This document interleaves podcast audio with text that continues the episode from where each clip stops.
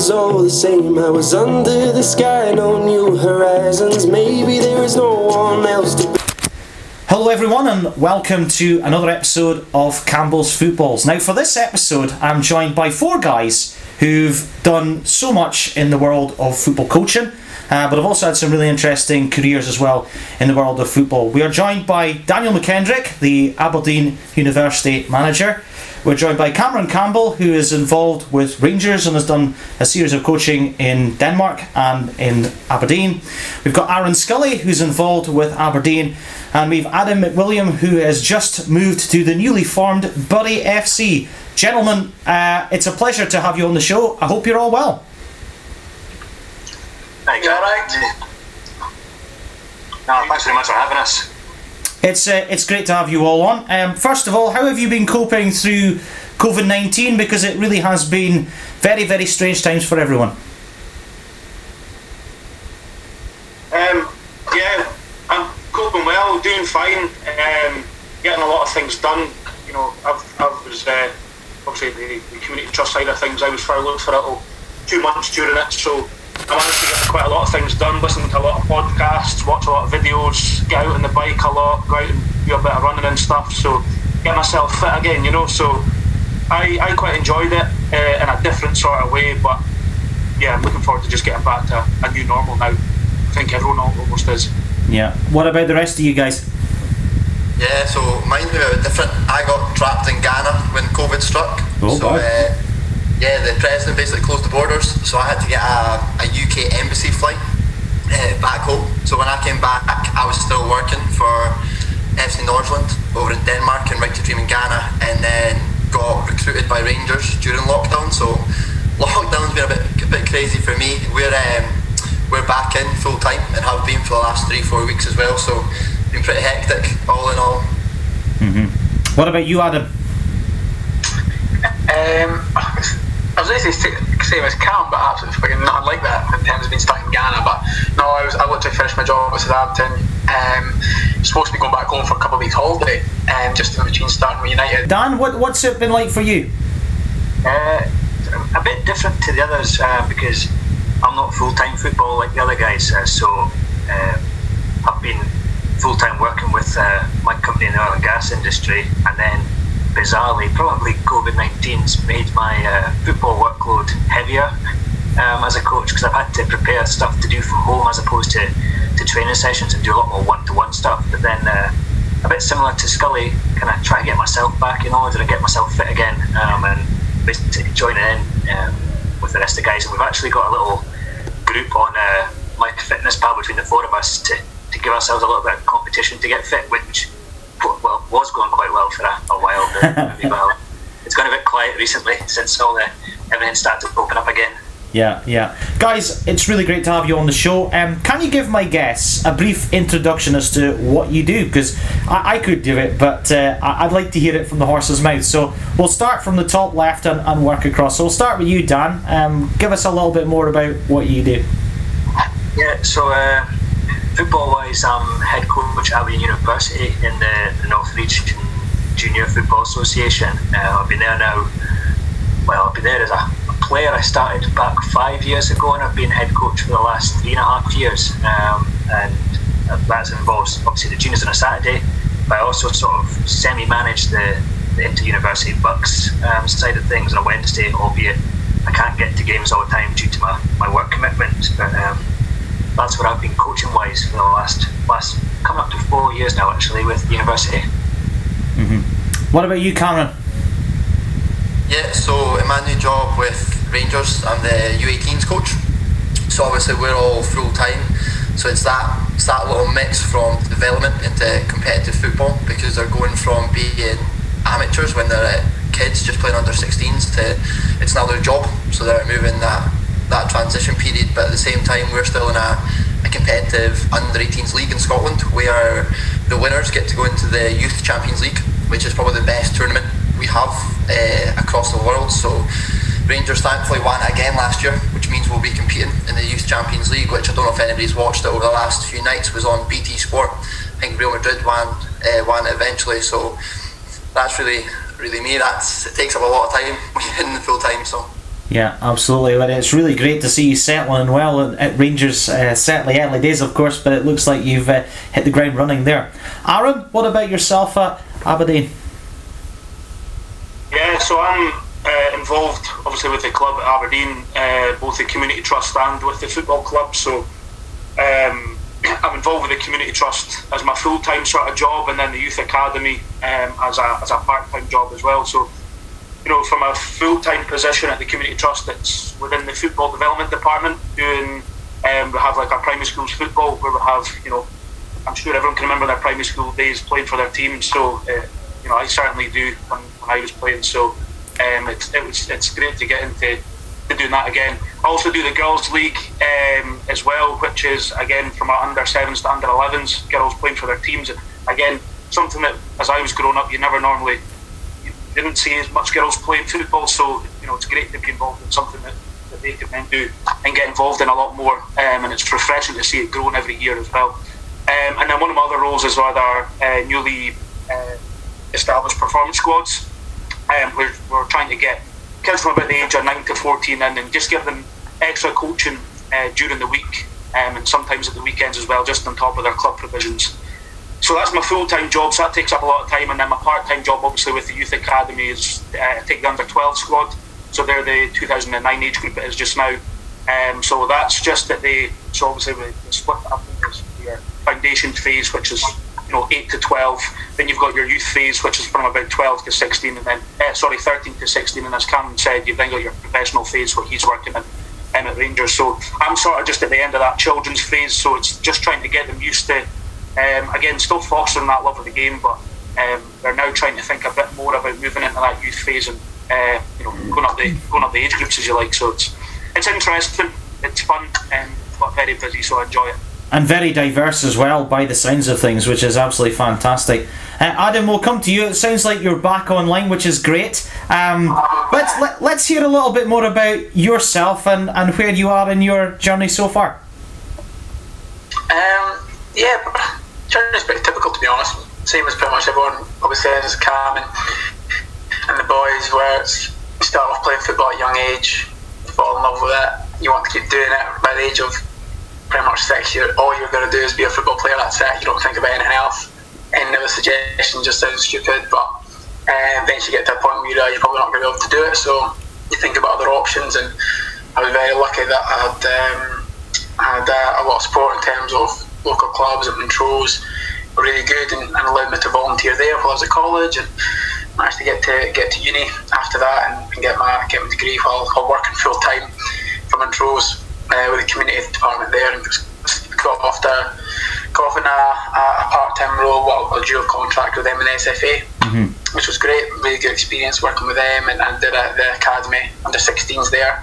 But yeah, fancy a change. It was getting a bit samey, and I wanted to challenge myself, and before I kind of settled down and before I got kind of too old, I wanted to really challenge myself. So wasn't quite Ghana, but moved to Southampton, which was brilliant. I actually moved as a casual coach, yeah. which is a bit, when I think about it, it was pretty stupid, to be fair. But moved down as a casual, didn't have a flat, didn't have anything, staying in a Premier Inn for the first week before moving into a house share, which was an experience, to say the least. Eventually got offered a full-time contract and worked my way through the community department there, and got offered a pre-academy role, so doing under-8s, which would be kind of, obviously Skulls has just gone through the stages there, so that's the one beforehand, so doing under-8s, which, to be honest, I absolutely loved. It's absolutely frightening.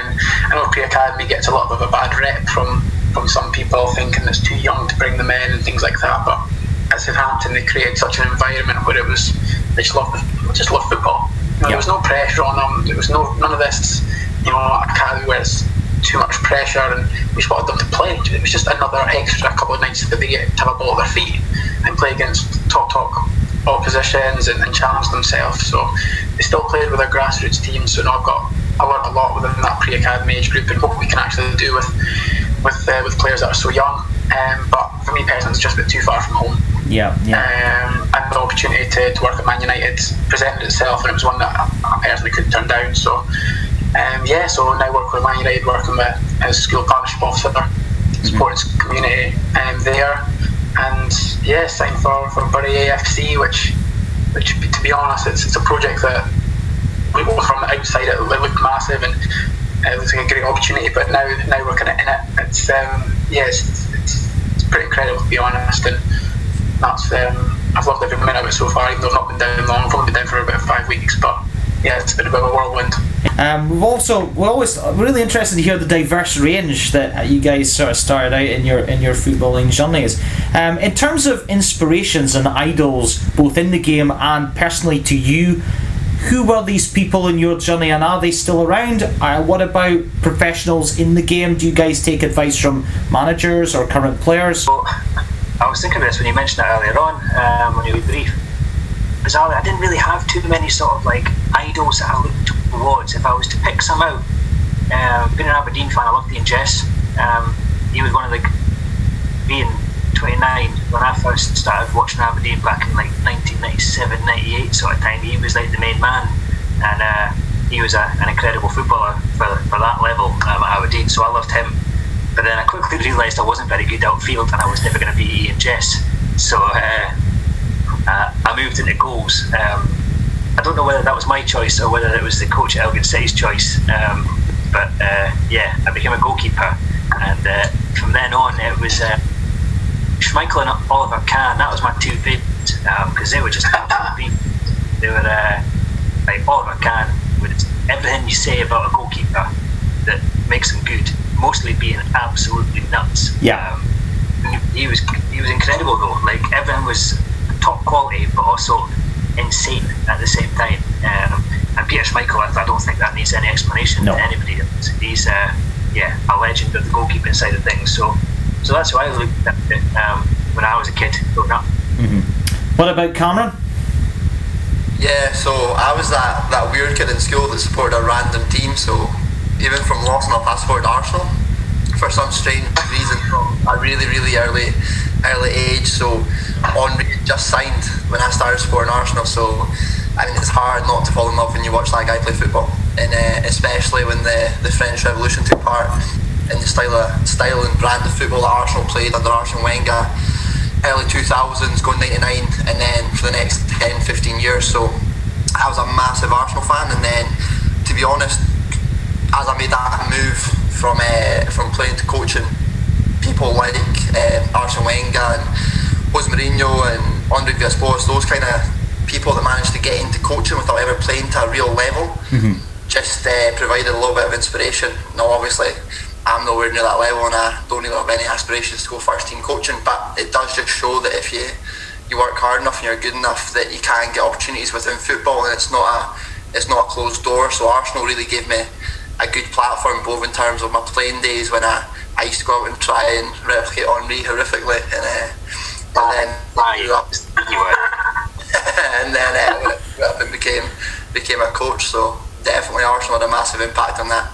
Yeah, an Henry, a class act, and Dan mentions Kahn and Schmeichel. I mean, Schmeichel, as a Manchester United fan myself, Schmeichel for me set the benchmark in the Premier League for goalkeepers, and Kahn up there, and for me with Casillas and Buffon as one of the best goalkeepers on the European stage. Aaron, what about yours? I'm a bit different to the guys again. Like, I didn't get into football till a little bit later. When you normally talk about when you start remembering when you played football or whatever, you think kids normally start about 5, 6, they love it and maybe go to their first game. I was 11, 12 before I got into it. I absolutely hated it.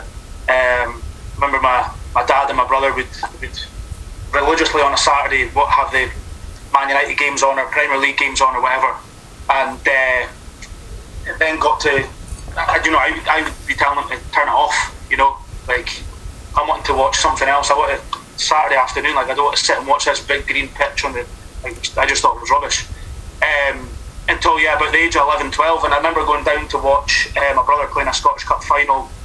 He played for Albion at the time, he got beat 6-3, so I think it was about 6-3, and I don't think he scored either, so but I just remember being down there and being in the stadium. It was just different, when you watch it on TV as a little kid, I just wasn't that interested in it, but then I was in the stadium, in the atmosphere, obviously there wasn't a lot of people there, it was a under 14s juvenile Scottish Cup final, but just the atmosphere of it. So I was a bit later getting into football, when I did get into football, I mean, I think I've been this height since I was about 11, 12 years old. So, you know, when I started, I went in as a centre half. The coach that the team I went to just says, like, you're going in as a centre half. And I only supported Aberdeen growing up, so these guys are pulling out Oliver Kahn and Peter Schmeichel and Thierry Henry. I was Sander Diamond. Big Sander had his moments for Aberdeen, to be fair. What a player. What a player. No rugby you played? Absolute baller. Absolute baller. So, yeah, I didn't really have any idols growing up. As I says, I was watching Aberdeen. It wasn't our most famous of eras when I was coming up and watching the game. So again, moving into coaching, probably the same as what Cam was saying. You know, I look up to the ones that are in that full-time positions at clubs at the highest level and haven't really played the game before. So the names that he's mentioned, obviously there's names like Michael Beale as well, who Cameron knows quite well. So those sorts of names, the guys that have made are making a living in the game without having played, is my kind of really interesting. And I'm intrigued to know Adam's, because we've got a really good mix here already. If I'm being honest, I probably didn't have many like individuals, especially when I was younger. It was more just kind of moments that I wanted to replicate. For example, I mean, the biggest one sticks in my mind whenever I think about football when I was young was that James McFarland goal against France. Yeah. I think I probably tried that about 1 million times in games. I was going to stop shooting, but yeah, I didn't really care, to be honest. Just kept shooting. Moment, but. Yeah, it was probably it. In terms of being a player, that was probably it until Ronaldo came on the scene at Man United, and then that was probably it, to be honest. Yeah. Absolute massive Ronaldo fanboy.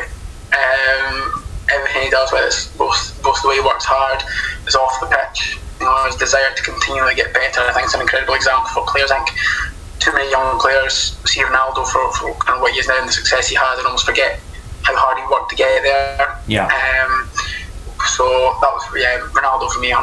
And then going into coaching, so probably different than the boys in terms of having one or two coaches that they followed themselves. It was because I was so I didn't even think about coaching until I realised I wasn't going to be a player.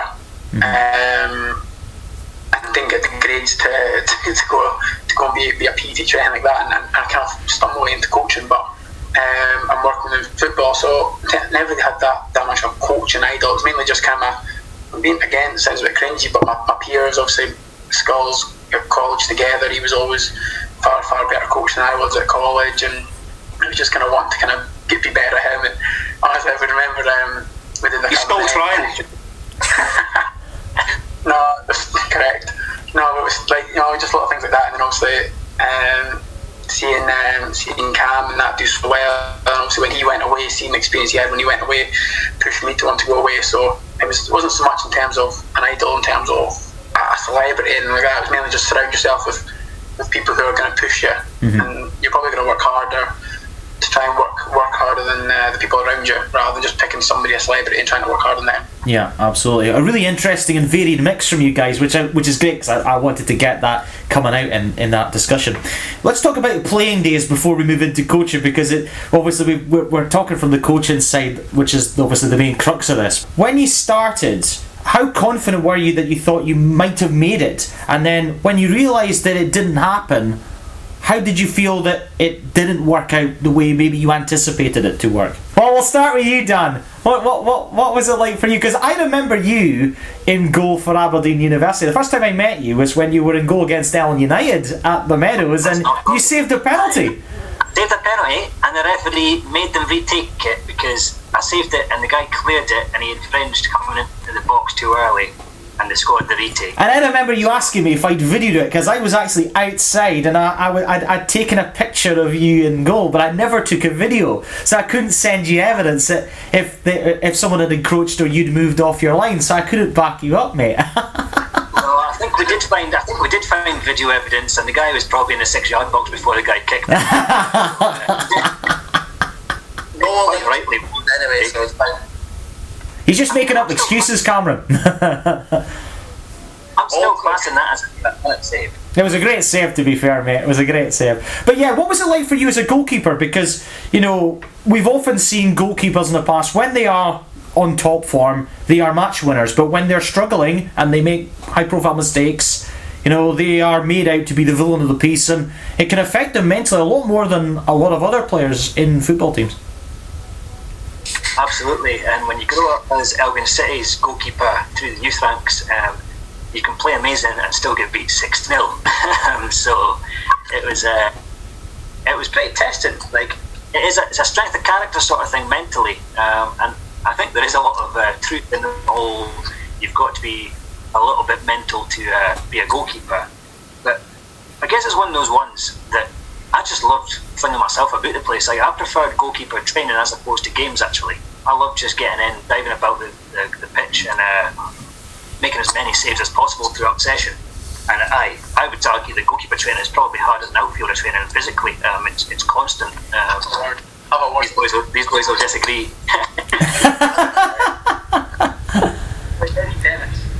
There comes a point as well, like when you're growing up, wanting to be a goalkeeper, that you realise that you're not going to be bigger than 5'8", and that's going to hinder you. And then you also realise that, there's a lot of other people in the same bracket that are better than you. And I think that probably about 15, 16, I think, because there was an opportunity to go to Dice Boys Club at one point when I was at Elgin. Bizarrely enough, the same age group as Graham Shinney and Stuart Armstrong and that. Cammy, I think, was in that Elgin Boys Click team as well. And we got beat. That happened most weeks. But I had a good game, and Dice approached me afterwards, but I was 3 months too old, and that was kind of like the opportunity missed. Mm-hmm. And from there, I was at Elgin for the rest of the time, but started realising that I think maybe it's not going to happen. Not even going to make it like at lower leagues. So I started to work on my school studies. I think my parents were forcing that anyway, to be honest. So I moved on to university, and actually probably the best thing from it, I thoroughly enjoyed university football. Cammy as well on the call. He played uni football for a while, and it's a total different aspect altogether. And when I look back, I'm not surprised that I'm still involved in it, because I loved it so much playing, which is why I got involved and helped out Aberdeen University as a player. And then after that, I became a coach. But the growing up as a goalkeeper was different, and I still would say that I preferred the training side, and I still try and get involved a little bit when I can as well, helping out the second, third, and fourth university. I'll go in and do some goalie training and try and get my glove back on whenever possible. Yeah. Just to kid myself on for one more week at a time. Yeah, absolutely. What was it like for you, Adam? So I just dropped my phone by the way. That's fine. So I started off really young playing, turned out to be okay. So I ended up getting playing more and more, so it turns out if you're good at something you enjoy it more. There's so many things I sacked off because I was minging at it. So I enjoyed it, kept playing, and then I kind of bounced about boys club. It's so different to now, because I think being a coach now, we've got pre-academy age groups, and I probably didn't join an academy at me until I was potentially maybe 12, 13, which nowadays you'd think you look at 12, 13-year-olds and you'd go, you'd start getting into academy football pretty soon. Whereas that was kind of just the norm. You play boys club on your Sunday, then you play academy football on Saturday. So, so different to what it was then. But signed for Dundee, played there until I was about 17, and then released. Went to Montrose, then went all the way up to 19s, got released, went to Cove. Me and Skulls won a league title together. For the 20s in the Highland League. Then signed for Montrose first team, which was a bit more for me personally, just because I worked for full time, and you see them all the time, and you've got player visits coming in for the schools and things like that. So actually playing for them was, at the time, it was a really big deal for me personally, but it didn't work out. Loads of different things, whether it was injuries and the gaffer just not fancying me. Yeah. could I have done more? 100%, yeah, to put myself more back in the frame after the injury. But there's a few stories coming out of that one, but it was a good time. And then went to play a bit junior football for a bit after that. Mm-hmm. East Stonehaven, loved that, to be fair, and that taught me a lot, especially their coach nowadays. Had a couple of great coaches there. Played against Dan's team, played against the Unique team once. Move on, next. This is not ending well for you, Dan. Never does, man. Not from a goalkeeper, not for the goalkeeper of the day. Conceded straight from a corner and proceeded to kick the ball off Adam's arse into the goal from his own box.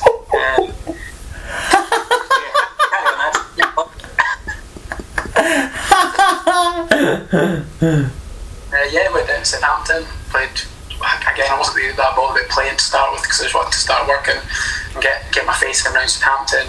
But boy, that worked when I played at Tottenham. Really great setup there. They've got their own community department, a really great club. But it was never, you know, when I got off the job at United, it was a no-brainer way to leave that as well. So yeah, and started Bury, which we had our first game on Wednesday, a couple 2 nights ago. So that was the first ever game for Bury FC, which was great. Unfortunately, we were only able to have 150 fans in. Mm-hmm. It was a shame. Yeah. Obviously, it's really a shame. I would love that at the uni, mate. I would love that at the uni. Aaron, I'm going to come to you next because obviously Adam's just mentioned that you won the Highland League Under-20s a title together. What was it like for you? You're playing this. Yeah, as I says, I got into it quite late, so about 11, 12, decided, went through to my mum and says, look, I want to start playing football, can you get involved at a team? I had a look, it was Cove Youth I started at, the juvenile club there, so went along to training, and I remember I've spoken to the coach not that long ago actually. I spoke to him and he says, nah, I remember when you came to your first couple of sessions, he says, you were absolutely shy. I'm just starting out. I'm glad he didn't tell me that at the time, or I probably wouldn't be sitting here. But he says after that first couple of sessions, he says you got yourself going and you were fine. So yeah, I played there for a couple of seasons and ended up actually being captain. So that tells you a bit about his coaching as well. He's making the worst player the captain. So I then moved on to Ferry Hill. I went to Harlow Academy, so a lot of my mates played for Ferry Hill, and they were a B team at the time. So this was just as we're sort of transitioning into 11-a-side football, and they were a B team, but a decent B team. But we're actually a really good side when I think back to it now. Like it was a really, really good side at the time. We finished top of the B League. I think we'd only conceded 7 or 8 goals in the whole season in the B League. So we did really well. I think we got to the last 16 of the Scottish Cup as well. Last 16 of the last 8 of the Scottish Cup. So for a B League team to get that far and do as well as we did, I loved it. Obviously, it was all my mates that I was at school with, so it was really good. Well played for the school team as well. And then from there, because I mentioned, obviously, I went down to watch my brother playing for Albion in the Scottish Cup. Yeah. Scottish Cup final. It sort of then when I was saying to myself when I was younger, you know, if Albion ever came in from it, I would love to go there because just from watching my brother playing. So. Yeah, they'd come in for me, so went to there. But I think at my age group at Albion, we'd had a lot of players had left, and then they'd taken in a lot of B League players, so there was a little bit of like, not sure how they're going to get on. And our age group, the Dice team that was our age group, so it was always Albion Dice as I was growing up with the two sort of teams that were at the top of the A Leagues at the time, and that Dice team that we were like sort of up against was the Dice team that won the Scottish Cup. I think it was 4 years in a row that won the Scottish Cup. So they were a really good side, but they always seemed to win the Scottish Cup. They always seemed to win the league. So we'd won about three or four leagues in the bounce, and they'd won about 3 or 4 Scottish Cups in the bounce. And we'd always said, I'd love it if we could just win one Scottish Cup, but never managed it. Again, from there, went on to Cove. As I was saying, had a good couple of coaches there. First went into the 17s, it was Tommy Forbes. I don't think he's got a team just now, but he was obviously just manager of Banter League just last season. And Gray Matheson was the two coaches at 17s. He's obviously now at Turriff United with Chris Hunter. So two great coaches to learn off of. You know, I remember standing in the freezing cold, pissing rain, and they were doing a 3-5-2 shaping session, and I absolutely loved it. Yeah. You know, normally when you think about shaping sessions or anything, you know, players, you can't stand them, but I remember standing there like loving it because they were just teaching us so much. So yeah, it was good. Again, then I, same as I sort of bounced about the junior leagues a wee bit for a few teams, going on loan, went to Keith for a bit as well. Yeah, how long have you got? I think the rest of this podcast will just be me naming the team. But yeah, I went to Keith, and I signed there from Cove. I signed a 2-year deal there, so I was doing quite well at Keith, playing every week. I think we'd started the season. I'd went sort of in January time alone from Cove, and then Keith signed me in the summer.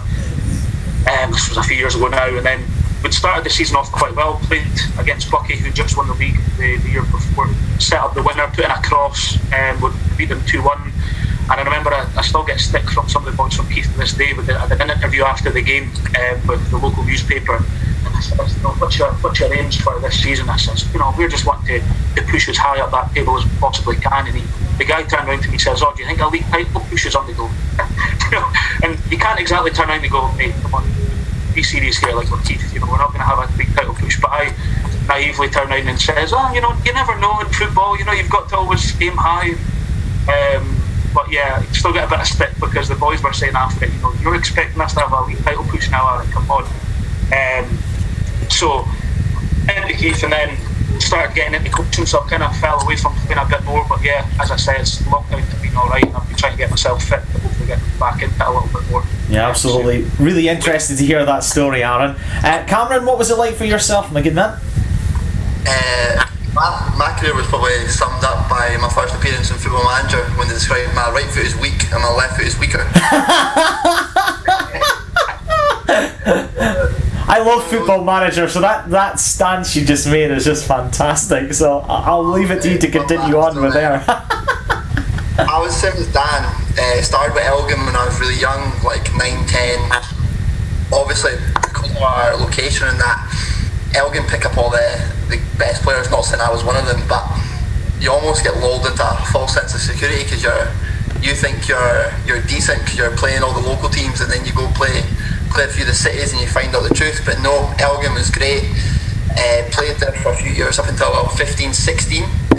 One player of the year at 15s, and then unfortunately I got injured with a few medical issues, so I was out for a year. And let's be honest, there's no chance I was ever going to make it. That's not what stopped me getting in the game, but it did derail it a little bit. And at the time, Ross County had come in and offered me a place to go to Ross County at 15. But my mum and dad said no without telling me, and I found out later, which caused a few fights. But it was just purely because of the travel and the distance. Yeah, they were much more insightful than I was, and they knew I was never going to make it. So they didn't want me wasting time travelling up and down that road, so instead I could focus more on schoolwork, which turned out to be the best path. But after that year out where I was basically KO'd for the year, I went and played amateur football, which was amazing because it was just fun. I was 15, went and played for a team called Murray Social, which is defunct now, and we won the league my first year, which was it was great because as a wee 15-year-old you're playing against men that just love the bevy and love like half playing that, so you're running the show because you've got legs if nothing else. So it was really, really good. I then joined Loss United in the juniors, another club that's defunct. I don't know if I'm the kiss of death or not. You said it, not us. So went and played for Loss United because my dad was on the board there. Again, it was really good. And Elgin actually signed me back when I was 16, 17 after playing for Lost United. So went back to Elgin, which was such an experience, man, because we were training with the first team at 17, but the first team at Elgin at the time, under Ross Jack, trained at Ross County. So we would get a minibus. There was a few of us local guys, like 6 or 7 of us. We'd get a minibus or a lift right up to Ross County. So you'd be training at 8 o'clock up there in Dingwall, but we would leave at like 6 to get there on time. You train for an hour and a half, then you get home at 11, then you're going to school the next day. But a few of the guys came through it. Brian Cameron, who's still, I think he's a club legend now, he was in that group as well. But I think the determining factor was when I made my debut for Elgin City, I just had my ear pierced. I was 16, 17. And then Ross Jack was like, you need to take that out before you play. And I was like, oh, just a young guy at the time, like a stupid, naive wee boy. I was like, oh, sorry, Gaffer, I can't. Like, I've just had this done, it. Just looked at me with absolute disgust.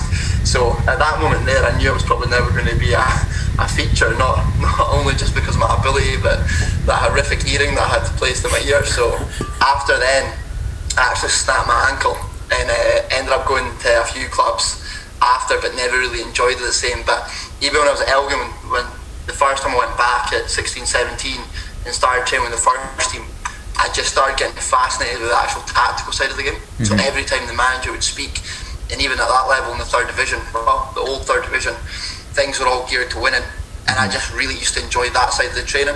Same as Scully saying there, in terms of shaping sessions, you'd actually find more enjoyment from listening and thinking about that rather than doing the drills and the passing drills and the finishing drills. So that was probably what sealed my fate there at Elgin.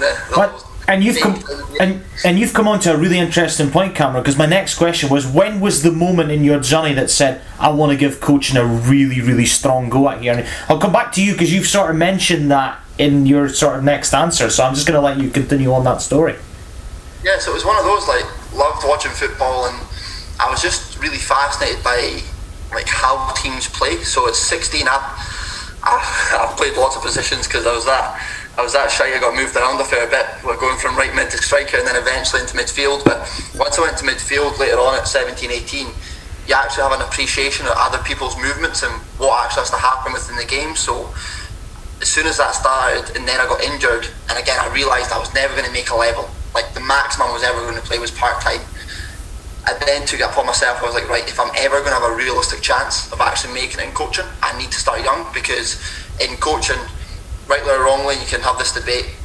Ex-pros do take preference because of what they've done in the game, and there's some place for that, but if you've never played the game to a high level, you need to go and earn your stripes, and you need to graft, and you need to just put the hours on the training pitch to earn that respect. So at 19, when I left Elgin the second time, I decided, right, this is what I want to do. So I just started putting all my time and effort in there, going through my SFA coaching badges, and then started to help out. Like, I think my first coaching position, if you can call it that, was I took the high school team, because I was still in high school at 6th year, and I did like the first and second years and that, and it was a good laugh but symbolic. But it's one of those where that transition led you into then going, well, it's character building, isn't it, at the end of the day? It's one of those where you actually learn that you quite like working with players, because fundamentally coaching is just about managing people, and it's just about, like, if you can't get people to either relate to you or have that connection with you, you can never actually coach them. So before you even start speaking about the X's and O's and all that tactical stuff that I spent my days in the office at Rangers speaking about, it's just about getting on with people and having a bit of personality about you. So that's pretty much what got me into coaching to start with. Yeah, really interesting to hear that. I love the way you use that term of X and O's. I think that's a really good way of describing things. What was it like for you, Aaron, moving into coaching? I sort of fell into coaching by accident, to be honest. I'd always wanted to be a PE teacher, so I'd applied to go to uni down in Edinburgh to do the PE teaching course down there, but didn't get the grades, didn't get the good enough grades to get in. I think they'd looking for 2 B's was my conditional offer, and I got an A and a C, but it didn't let me out. So I had to go to college. I was actually coaching at Ian Wilson at the time. I'd still wanted to be, even at this point, I didn't think about coaching or football coaching. And one of the coaches there suggested going to college and getting a year's under my belt and going to college and then maybe go to uni after that. So even that's where I met Adam, was at college. Still remember when I walked into the room on our first day at college, and Adam was sitting there on his own at 8 o'clock in the morning. So I thought, I need to go and sit next to this guy, because it would be pretty awkward if I just go and sit on the opposite side of the room. And if I did sit on the opposite side of the room, we probably wouldn't have even known each other, but I'm sure we'd have known each other. So I went to college, and even at this point, doing coaching at college, I never really thought about it as a career or as a job. I always wanted to do the PE teaching. And I suppose it wasn't until I got more into it, I got involved obviously at Aberdeen and the community trust at Aberdeen, that I realised, wait a minute, there's actually guys that do this as a career, they do it as a job. It was then that I thought, right, I'm going to have a real good go at this. And my aim at the time was to become full-time in the Community Trust. And that was, as I was coming into the second year at college, I didn't really apply myself in college. I didn't finish my college course, which I kind of actually regret to this day, but I didn't finish the course because halfway through the course, the second year of the course, was the Scottish FAC licence, and I went on that, and during that, I mean, I was already really far behind in my college work anyway, but halfway through that course I got a phone call from Neil Simpson, who had spoken to the course tutor at the time and had asked about if there was any good coaches on the course, and thankfully the course tutor had recommended myself out of everyone that was on the course, and I got a phone call from Neil sort of offering me a job with a youth academy, and you know, who turns that down as a young coach? So when I'd gotten into the youth academy, it was sort of, you know, in my head I was saying to myself that I don't really, as naive as I was at the time, I don't need this college course anymore because I'm going to go and do coaching, I'm going to go and coach at Aberdeen, that's what I want to do. And then the next sort of aim was like getting at Aberdeen and then getting to the community trust side of things, because the community department, especially with Aberdeen, because we're not the biggest football club compared to obviously a lot of your big clubs down in England, or even your Celtic and your Rangers, in terms of the resources that they have. You know, there's not as much full-time jobs within the youth department, so there's not as much full-time coaching positions. So getting into the community trust and then trying to get a full-time job with them was the aim, and thankfully I managed to do that. That's where I am sort of today. So yeah, really interested to hear that. And Neil Simpson is a club legend, isn't he? And I love that interaction that you had with him. I think that's absolutely fantastic. Dan, we'll come to you next. I mean, when did you kind of feel that you wanted to take the goalie gloves off and decide to take on management at the university? Again, similar to going from outfield to goalkeeper, it probably wasn't my choice. So you made one too many howlers. No,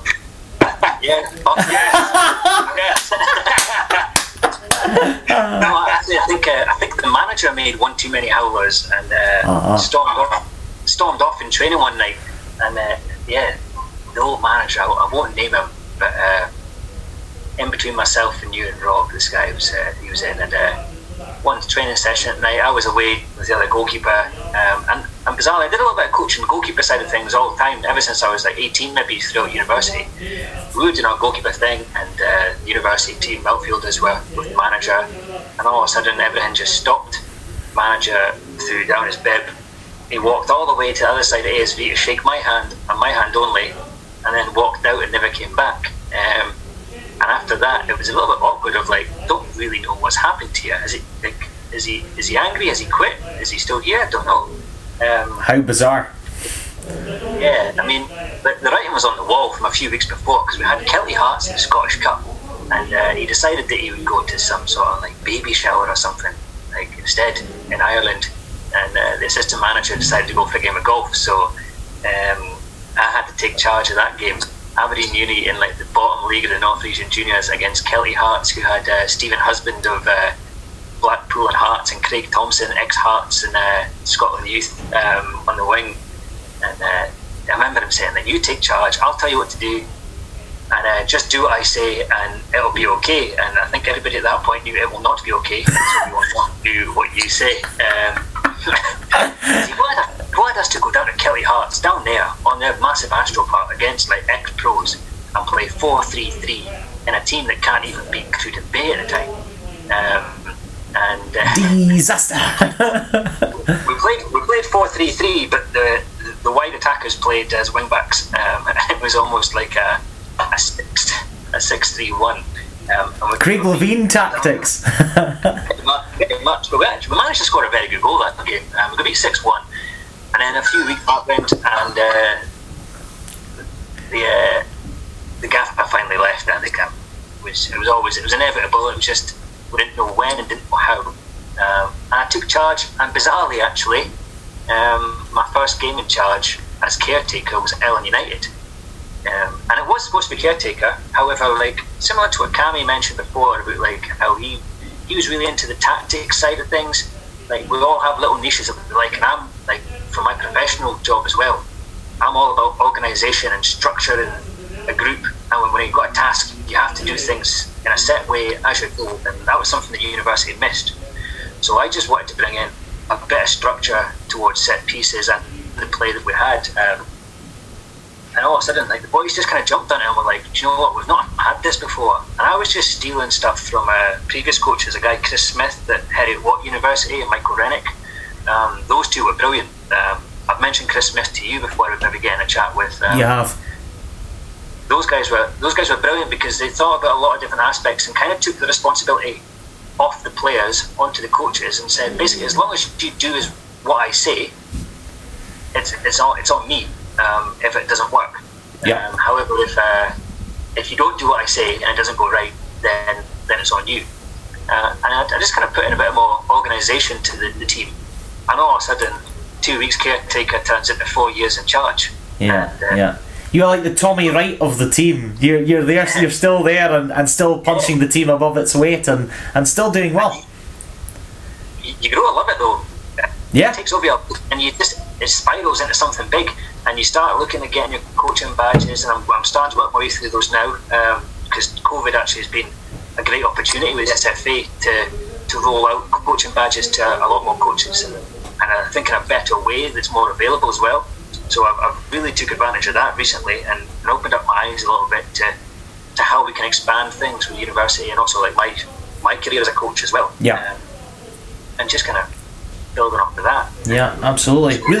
Really interesting to hear that, Dan. Adam, you're still technically playing as well, but you've done a little bit of coaching, I take it, and I'm interested to hear your side of things. Hard not to take the technically part of that sentence to heart, but I'll skip past that.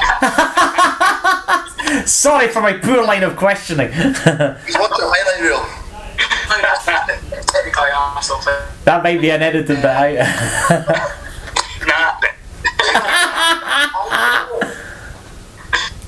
Oh, he's cut out now! Yeah, no comms. We can see you looking. Leave that. Oh, man. Oh, no, he's back. He's back. Or is he back? He's still smiling away. He reminds me of the villain from Toy Story 1. Said the guy from Toy Story 1. That's never getting forgotten, that one. Sorry, Adam. Please excuse my never mind. Keep going. No, keep going. I'm enjoying it. I'm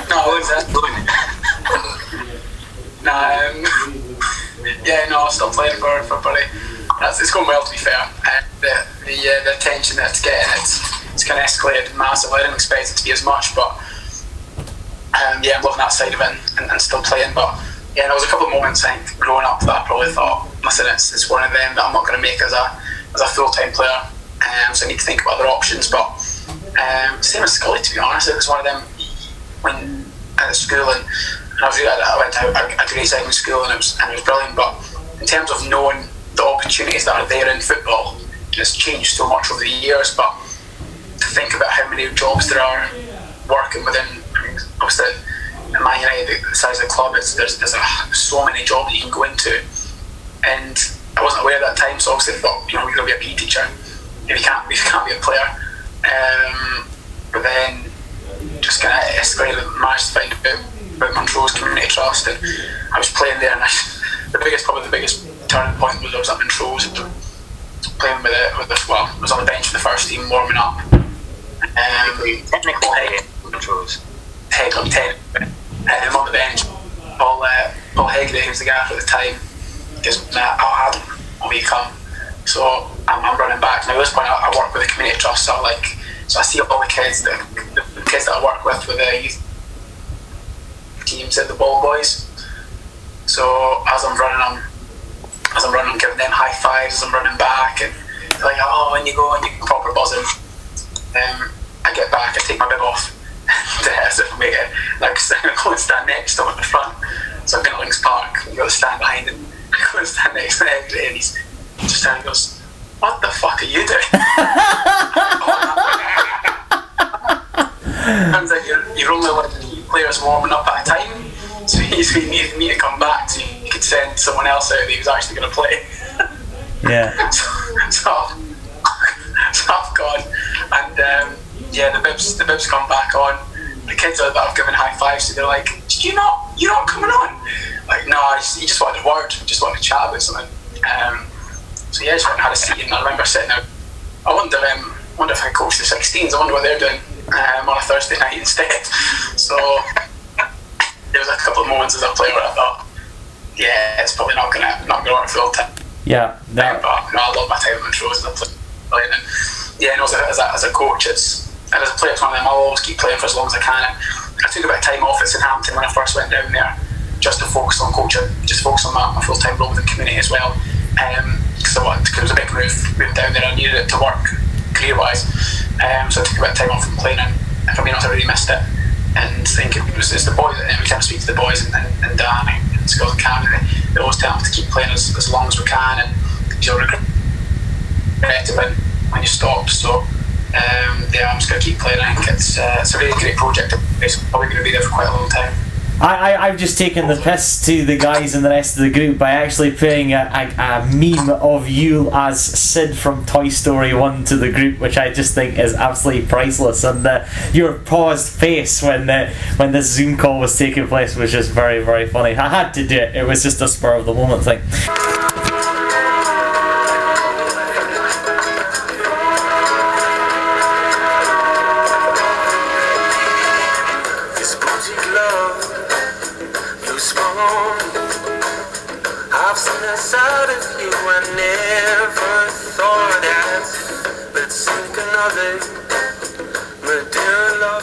To catch up with more Campbell's Footballs podcasts, please listen to more on Anchor, Spotify, Google Podcasts, or wherever you listen to your podcast. I want to talk about advice you would give to guys of all ages, and women as well, who are interested in going into coaching wherever they are in their careers at the moment. Work harder than anyone else. We're going into... Obviously, football coaching as a career and wasn't a thing, a while back. But it's more prevalent now. You've got more clubs with community departments. There's more opportunities to work full time with youth academies in terms of a coaching in the coaching. And as Cameron mentioned earlier on, there's the ex-pros get opportunities well before young coaches do. So. It's just about working harder than anyone else. Put in the hours to learn. I think as well, getting a mentor, getting somebody that you can look up to, that you can get advice from, both good and bad, and having a real, I think a real drive to go and learn more. I think as soon as you start to, you become more successful in coaching and you get more opportunities to do more things. It's very easy to let that take over, and the ego becomes a thing, and that then you drop your standards and become complacent. But I think it's so important, not having any ego, like being as humble as you possibly can, learning as much as you possibly can from whoever it is and their experiences in football. As I said, getting a mentor, learning from somebody, putting in the hours, and take away that ego is the main advice I would give them. Before we move on to chatting to the other guys in this discussion, do you think the fact that ex-pros get first bite of the cherry, is that unfair on the rest of very hard-working guys like yourselves and other people who may be interested? Do you think the system is wrong in that regard? It depends in a way, because you do have some players that you can't take away. They've had their experiences from playing. They've learned from where we're learning from. People that have maybe not played the game, and we're taking from our own experiences. They're in. Although they're playing, if they've got an idea of what they want to do after football, they've got the perfect opportunity to learn from managers and coaches that are at the top of the game, whether it's Scots football, English football, whatever it is there, they've got the opportunity to learn from managers. So I wouldn't say it's wrong. I just, there's just that, you just have to do the hours with it. Sure. I think it's a different sort of thing. People use the term young coaches, and, if we were to say, I've probably coached in about 300 odd games, it's probably the same as Dan Cameron's there. Like, I've probably coached in about 300 odd games.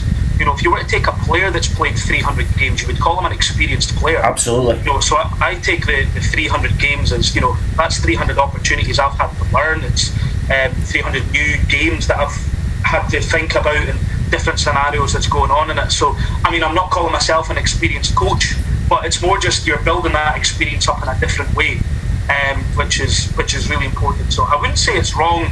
You know, these ex-pros are, if they've got that belief, they've already been at that level. They know what it takes to be at that level. But it just means that the people that don't have that experience have got to build their experience in a different way. Yeah, very interested to hear that point of view, and a really, really good answer as well for me, Aaron. I'll move to you, Dan. I mean, what advice would you give to people that are interested in going into coaching at all levels?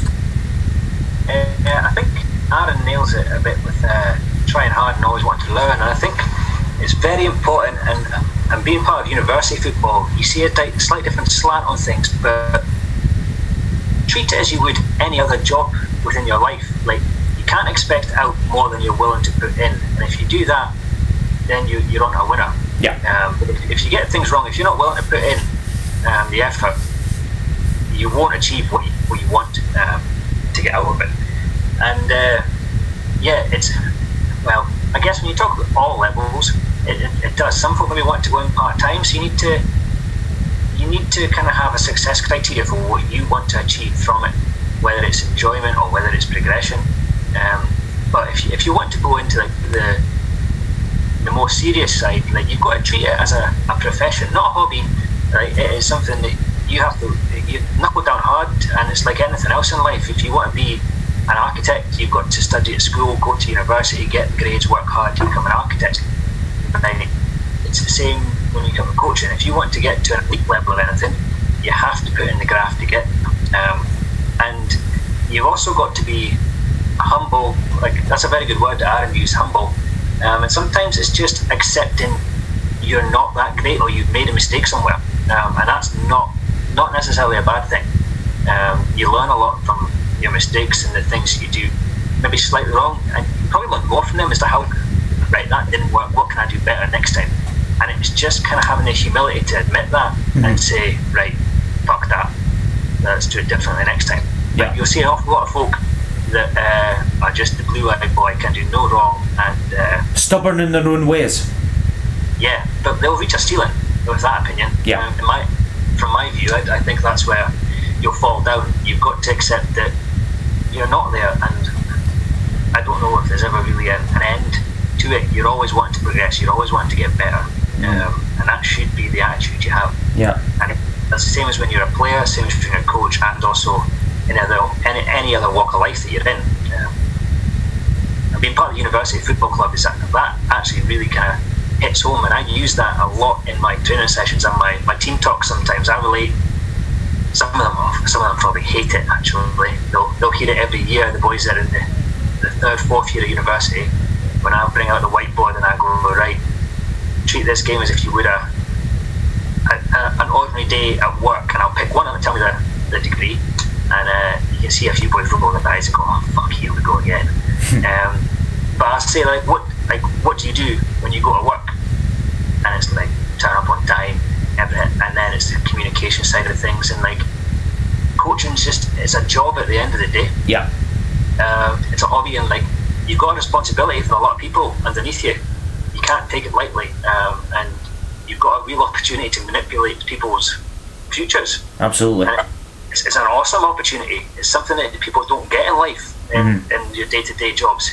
You've actually got a chance to be a real big part of someone's career. Mm-hmm.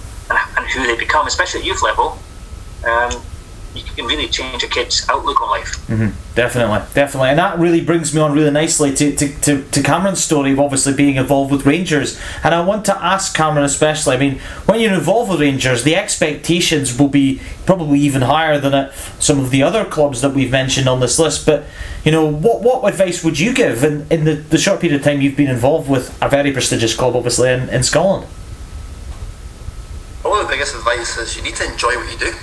Like, I'm not going to echo what Dan or Scully said about coaching, and obviously so much time and effort needs to be put into it if you're going to do it to a half-decent level, but see if you don't have that actual enjoyment to sit and research, to be open-minded, to learn, to graft, all these things. It just comes back to, like, just having that pure enjoyment of what you do. And again, I think far too many coaches get caught up in wanting just to focus on the football, and they forget about the person within the player, and that's a big one, because it's like, even again, even in my role at Rangers, the guys, as Dan's saying there, the guys are actually doing it as a job.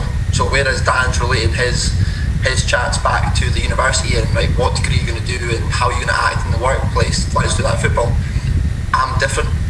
We're turning up to training, and that's literally their job. They're paid to come and play for Rangers Football Club. 100%. And there's an expectation for that, so it's just working off that basis. And again, like, just going back to the whole, do pros get more chances than non-pros? And they do, and it's something that's probably never going to change. Germany have probably got the best track record of having that look beyond it, and to be honest, I don't think it's the pros' faults or the ex-pros' faults or the non-pros' faults. It's who's hiding. Like, you've got to be able to look beyond that reputation and actually look, because having done my A, my B and working at football the level I have just now, you come across ex-pros that literally dedicate their life and graft so much to the actual coaching side of the game. Sure. But then there are the pros that give it a bad name, so we can't just be casting off everybody in this one thing that, oh, all ex-pros are just lazy and rely on their experience as players, blah, blah, blah.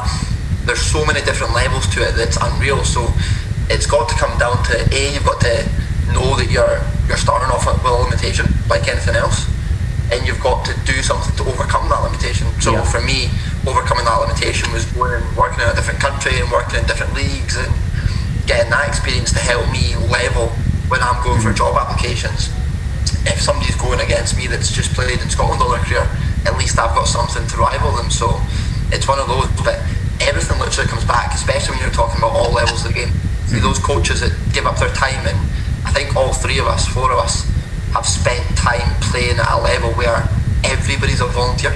Yeah. Whether it's the coaches that are setting up games, whether it's junior and often Highland League level, the committee that do all that dirty side of the game just to let games go ahead. They're all volunteers, so see, if you don't have that enjoyment, nobody's going to put that time or effort into actually making sure that on a Saturday at 3 o'clock or whenever your team plays, there's actually a game for kids or adults to go play in. Mm-hmm. Yeah, absolutely. And I think that's really interesting to hear that dynamic from your side in comparison to what Dan and Scully's was. I think that was a really interesting side of the view to see. Adam, what's your position on this? Because I'm intrigued to know your situation. For me, the biggest one would be who you surround yourself with. Surround yourself with people who are better than you. It's very easy to look at when you join a group, when you go into your first, whether it was, let's say, your college class or your team. It's very easy to it's always that pre-season one when the gaffer says, right, we're doing a bit of running, and you pick the two fattest guys to go and join their team, so you know you're going to be last. It's always easy to pick the people who you're going to stand out against. Go and put yourself against people who are better than you. Go and surround yourself, obviously Cam and Skulls and Dan, and Dan's in terms of his junior management, and when I was playing juniors, potentially thinking about going into junior coaching at one point. I was on the phone to Dan asking for a bit of advice on that side. Skulls obviously at college kind of carried me through the coaching side there, and then Cam with his experience moving away. So I was 100% where I am today. It wasn't for the boys, and it's as I say, it's so easy to surround yourself with who you're better than, but not try and get out of that habit. Treat every session like it's your first, I think, or treat every session like it's an interview. I think so. It's so easy for the first couple of sessions to be that one that's really, really early, that one that's plans everything well in advance, and you're buzzing for it. And then you do it for a couple of years, and you think, oh, this is getting a bit boring. No, you want to keep your standards high throughout. And the last one is, I think, part of my role with United at the moment, and a few others, is working in school and delivery, and I think we're reading autobiographies at the moment as we're working with a bit of reading a bit of English and developing kids' literacy through football. Mm-hmm. And we're reading autobiographies and listening to Gareth Bale and Ronaldo talk about theirs, and there's always a chapter, always regardless of what it is, a chapter about their youth coach or youth coaches they had, and it's whether it's a positive one and the impact they had, or whether it's a negative one and they want to prove them wrong. I always think that if this player that you're working with, if they were to make it as a professional, what would they say within their chapter about you as a youth coach? Would it be positive? Are you that coach that's constantly giving them the confidence to go? Are you believing in them? Are you that coach that's kind of slacking off a little bit? So every single player that you're working with, if whatever they would make as a coach, as a player, always have in the back of your mind, what would they say about me in that long chapter for when they were players. So that'll be it. But the last thing, it sounds a bit obvious, but just don't. It's hard to put it another way, but don't be a prick. Be wrong. You're better than everyone else. Don't. I just think Skulls got hit the nail on the head, and just to turn up and be humble and just listen. Yeah. Be willing to learn. It's a really nice, varied and really interesting discussion there, and some really nice elements have come out of that.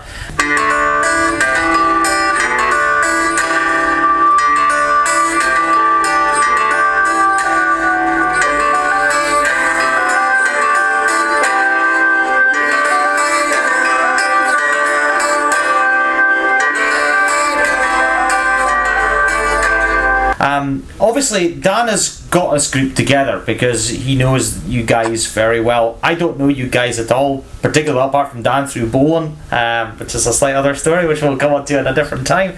But I want to ask about you guys' memories and moments as guys together and as individuals. I mean, you guys have known each other for much longer than probably I know. I mean, what are some of the stories that you guys could tell me? How did you first meet each other would be a really good opening question for me. This group probably came together, as I says, I met Ads at college. We kind of got to know each other, as he says. I kind of noticed that he was one of the better ones in the course.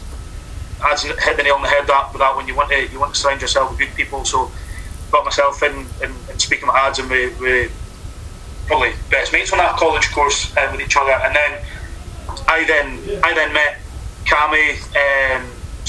It was the C licence actually that I was saying earlier. Cammy was actually on that course. We didn't really speak as much, but when I got that phone call from Neil to say, we want you to come in and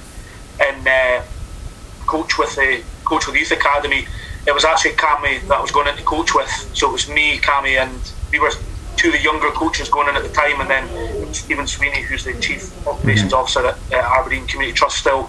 But he was also a Youth Academy coach at the time, so he was sort of like the lead coach, and then me and Cammy went in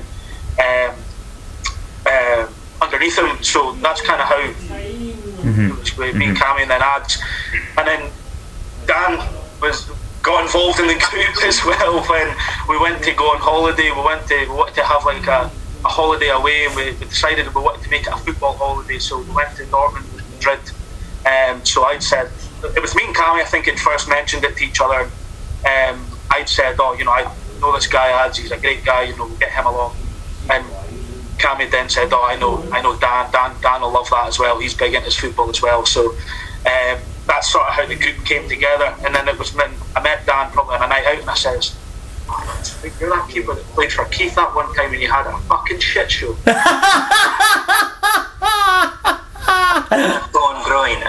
I'm going to get my excuse in.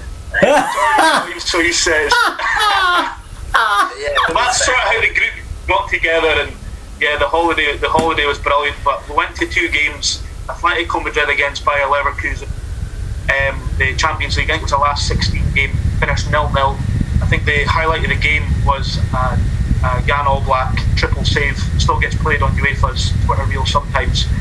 And then that tells you a bit about the game, that was the highlight. Yeah, and it was pretty garbage. It was garbage, yeah. And then we went to Dortmund, and we watched Dortmund versus Ingolstadt, and it was 1-0. So we travelled to, I think Germany, Holland, we travelled over thousands of miles, and we saw one goal. I know. So you're blaming Daniel for that completely? Pretty much. He can take the blame, the goalie of the group can take the blame. Yeah, but I wanted to... In all seriousness, Dortmund are a club that actually are really interesting because they are obviously being blessed with blending in young guys. We've seen Jadon Sancho really come through the ranks. We're seeing a lot of guys like Erling Haaland really come to fore.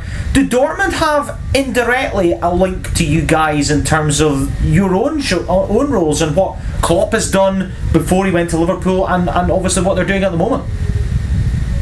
Got him on speed dial, Grant, actually.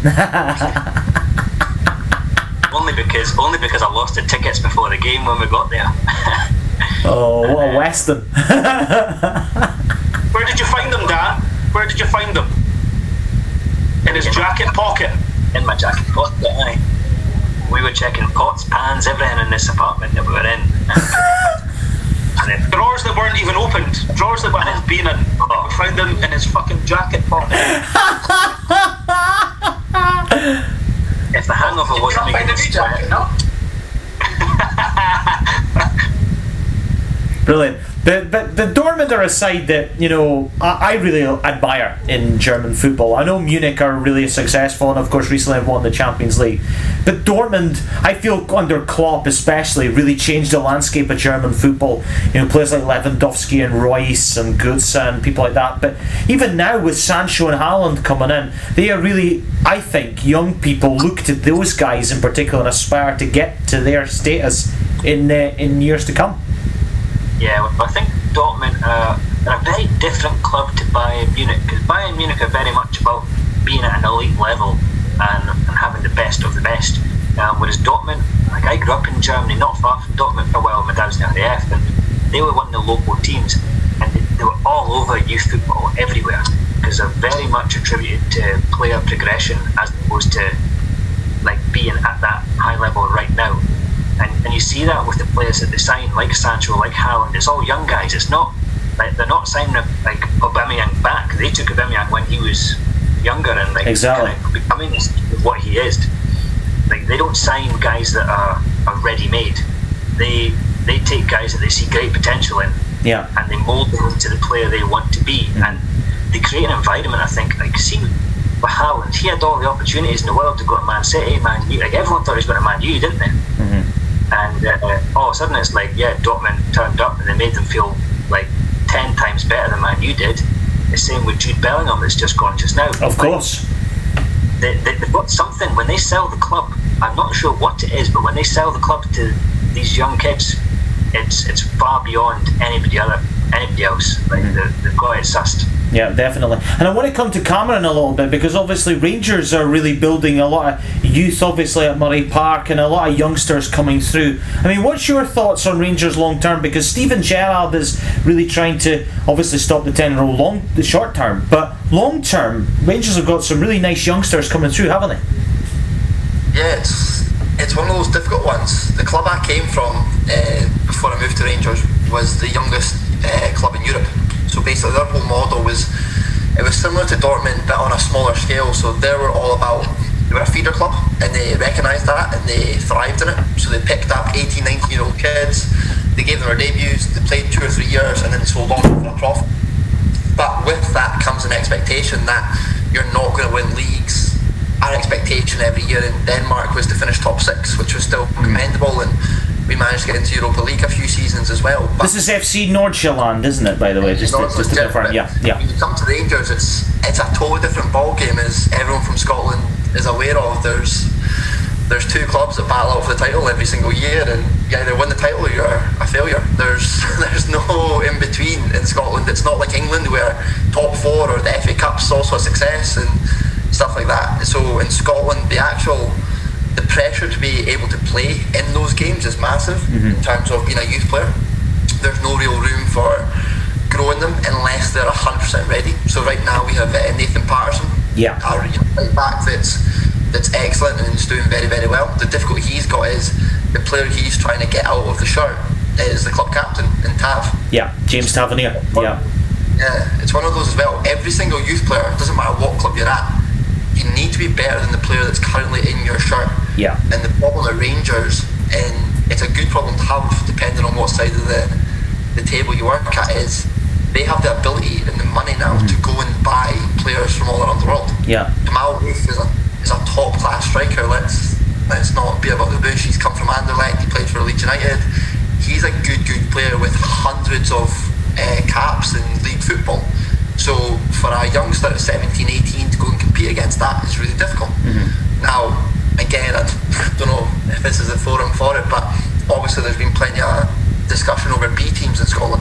Mm-hmm. Now, for anyone that's actually read the paper or looked at the evidence, 8 out of the top 12 leagues in Europe use B teams. Yep. If you look at Croatia, which is probably the best example for a country like Scotland in terms of where we want to go, they use B teams, and their top 3 clubs have B teams, and that helps them develop players in terms of population, which is comparable to Scotland. So it is something that I think the nation really needs to look at, because it's not just a right one size fits all and right, listen, Celtic and Rangers will get B teams and everybody else can go do whatever they want. But the actual proposal was if you had the money and the finances to actually carry a second team, because it does take financial backing to have a whole second string of 20 players to go and play competitively in a league. Mm-hmm.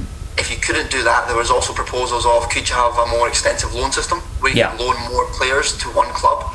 So could you have a good club partnership? So maybe some of the smaller clubs in the Premier League that still have very, very good youth players could go and play, because it's all about trying to get experience into that top 16, 17, 18-year-old players at adult football. Mm-hmm. And that's where Scotland struggles massively. Yeah. And to be honest, England does as well. And that's why you see more and more English talent going abroad. Yeah, definitely. There. So everybody at Man City knew Jadon Sancho was amazing. The issue was Jadon Sancho was never going to displace Raheem Sterling, who cost £50 million. Exactly. He was never going to replace Sané, who cost the club, whatever it was, £40, £50 million. He wasn't going to replace David Silva, who can do that job, obviously, and of course his name had moved on, but he would never replace him. Obviously, a club legend at City. The difference is the new director of Rangers, a guy called Ross Wilson, that came from Southampton, is excellent. This is him who's replaced Mark Allen, isn't it? Yeah, so the new director of football, and part of his role is looking at, we call it succession planning.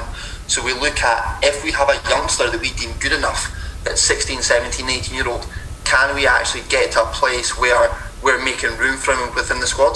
Mm-hmm. So if anybody looked at the transfer activity of Rangers in the summer, you'll see that John Flanagan and Matt Posner left the club. Yeah. So two right back, left backs left the club because the club knew that Nathan Patterson was coming through. So it's about giving them that opportunity of, you're never going to be handed a spot, especially at a club like Rangers. You're never going to be given a starting spot, but have you got the actual opportunity to go and compete for these places rather than being the eighth choice right back? Exactly. Under 16, 17. So it is very difficult with top clubs to try and get through, and that's where clubs like Dortmund have found this niche where they're going and they're basically cherry picking. Because I've done a lot of games and seen a lot of under 23s football in England, and the standard's unbelievable. Like if you look at what Chelsea have done this year, exactly, Mason Mount, Sam Abrahams, these kids have, Billy Gilmore of course as well, these kids have been good for years. It's about having the actual opportunity to play first team football, and that's where Dortmund see that niche in the market,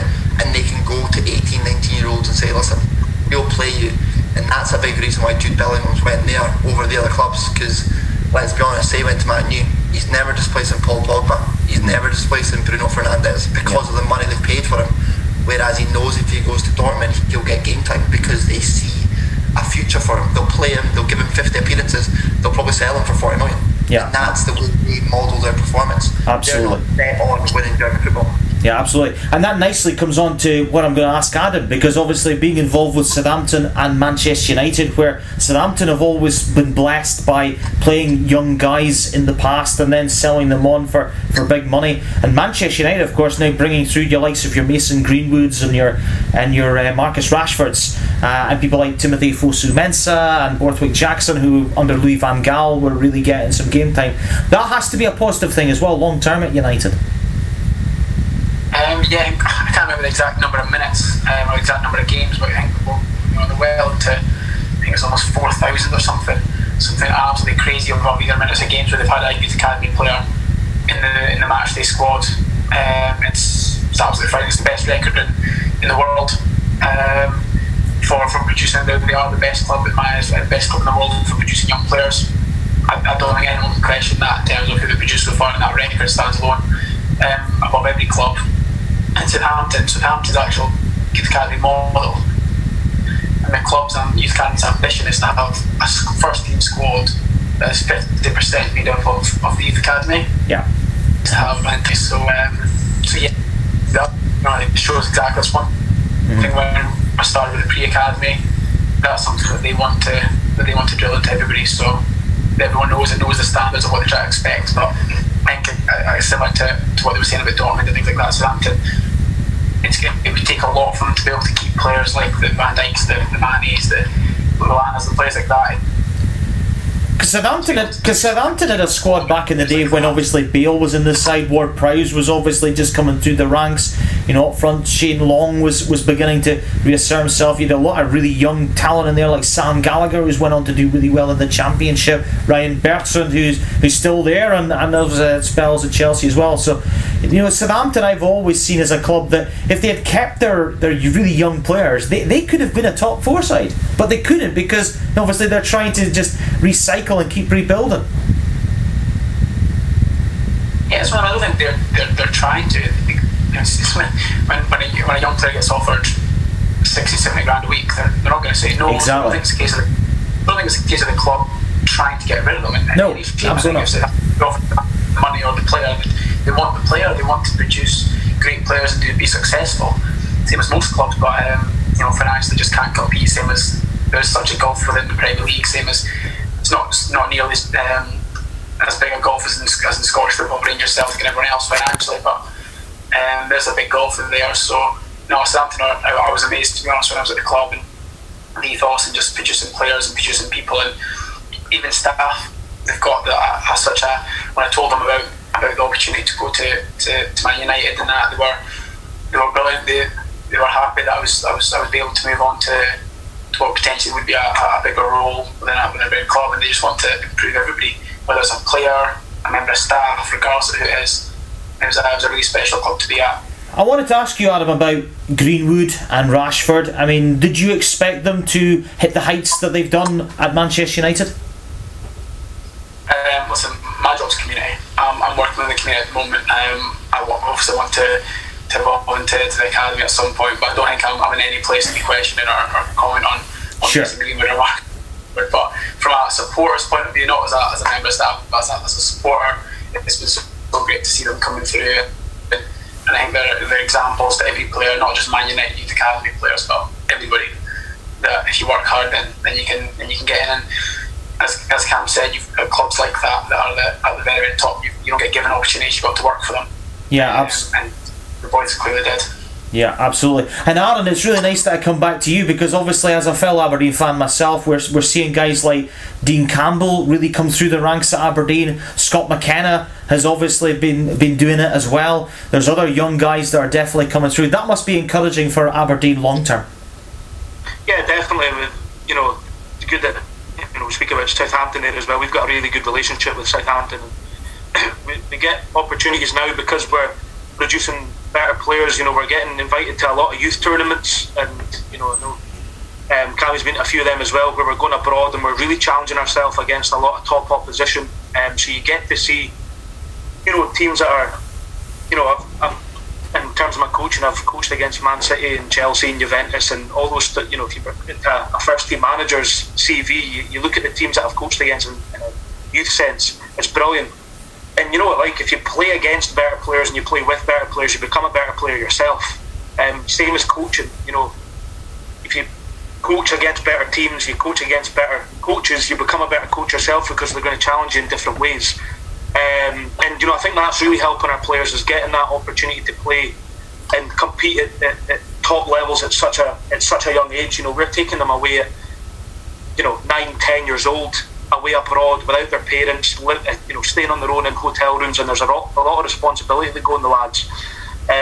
But it's brilliant, you know. You get the briefings with them beforehand, and you speak to them. And I've not been on one, you know, tournament yet where anything's went wrong in terms of kids' behaviour or the way they hold themselves. You know, everywhere we go, we get told how good the kids have been, and how well they hold themselves, and we always get invited back to these top tournaments. So it tells you a bit about the kids that we get, and the kind of ethos and philosophy that we want to have within the youth academy. And obviously, you know, in terms of all top youth academies, I believe should have the ethos of not only developing top players but top people as well. Mm-hmm.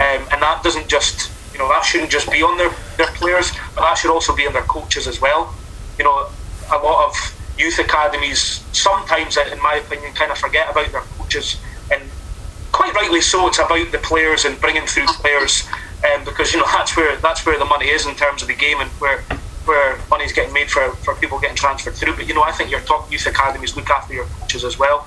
Definitely. And the fact that we've got a lot of good youth coaches at each age group that have those certain expertise at each age group, is allowing us to bring through better players as well. Yeah, absolutely. And I'm really glad you talked about youth coaches, because on a previous podcast I talked to Stephen Boddy, who is doing a really great amount of work with the Aberdeen FC Community Trust, and a really great guy. But there's a lot of really great guys in at Aberdeen who are continuously striving to develop and improve, aren't they?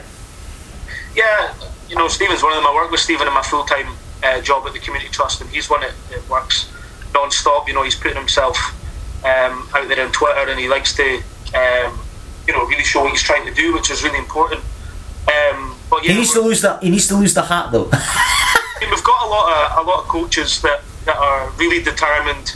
You know, obviously, again, like I mentioned earlier, we're not the biggest club in terms of the resource that we can have, but the amount of hours that we all put in, you know, from the youngest age groups all the way up to the oldest age groups, you know, because we know that, you know, it's the same as what we were saying earlier about playing against ex-pros or trying to put yourself up against ex-pros. We're trying to put ourselves up, and we're trying to create players for the top level of Scottish football. And I think every club, in terms of our size, should have the aim of trying to create players to be at the best level possible. And the best level possible for me, and a lot of people say the English Premier League, but you know, the best level for me is the Champions League. Definitely. Trying to get players to play in the Champions League. And the amount of players that Aberdeen have had in the last few years that haven't played in the Champions League, I think we've only had 3 players in our history since the Champions League has started that have played in it, and that's not good enough. You know, we need to create more, but that's the ethos that we're wanting to have, and that comes from coaches going above and beyond. You know, as we said, you're coaching against or trying to compete against Champions League clubs, your Man Uniteds, your Rangers, your Southamptons, that are creating very, very good players. So you need to work 10 times harder and 10 times clever than them to try to be that same level of player with less resource, and that's what we're going to do. Yeah, absolutely. And Dan, it's really nice to come back to you, because obviously you're managing at grassroots level. You're managing with a unique group of people at university level who are starting out, and they develop for a short space of time and then they move on. I mean, how different is it for you? Very, in one word. It's very different, and like the majority of players that I see won't become professionals, won't even make it to SPFL level. There's the odd little golden nugget that will, though, and I think I've maybe got one in my squad, if not 2, that have got potential to go on and maybe make like not a full-time career, but a decent part-time career out of football. However, you get a transition every year. You lose players because they graduate. This year it's one of the worst ones. I've had 13 players graduate all at the same time. Wow. But I think at the same time, you can relate that to how well we've done recently as well, in the sense that we've had such a solid group learn and grow together. Not just as footballers either, as people. Like, this is the amazing part of university football. You see them grow outside of football and into a professional life. It gets quite a bit more beyond football at university level, but I think in terms of the grassroots side of things, they're all going to have a career at the level I'm at, like the first team juniors. They'll all be able to play football for the next 10 years until they decide, right, I've got a family, I can give it up. They can play on a Saturday at junior level reasonably comfortably. But there's a couple of them could go further. A couple of them probably will lose interest as they develop their career, because I think they've all acknowledged that they're not going to be professional footballers full time. They've got to go and get their degree and become whatever they want. Bizarrely enough, and I don't know how, because when you get to know them, they all seem to do law at Aberdeen Uni, and if you get to know them, you begin to wonder how the fuck they're going to become a lawyer.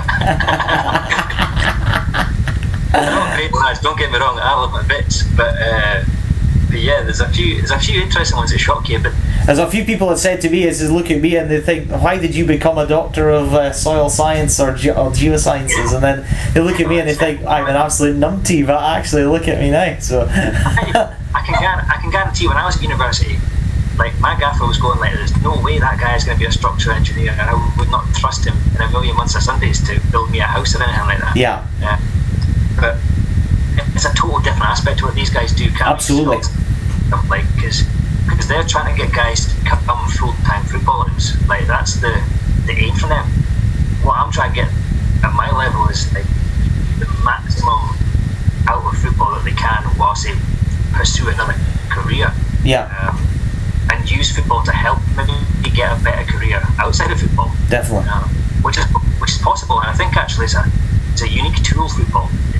It gives you a lot of life lessons, and see, like, it might not interest a lot of folk, but I say to my players, when you go and write your CV to do a job, like, you've got to stand out somehow, right? Because then, I've done my chemical engineering degree or something, and I'll go become a chemical engineer.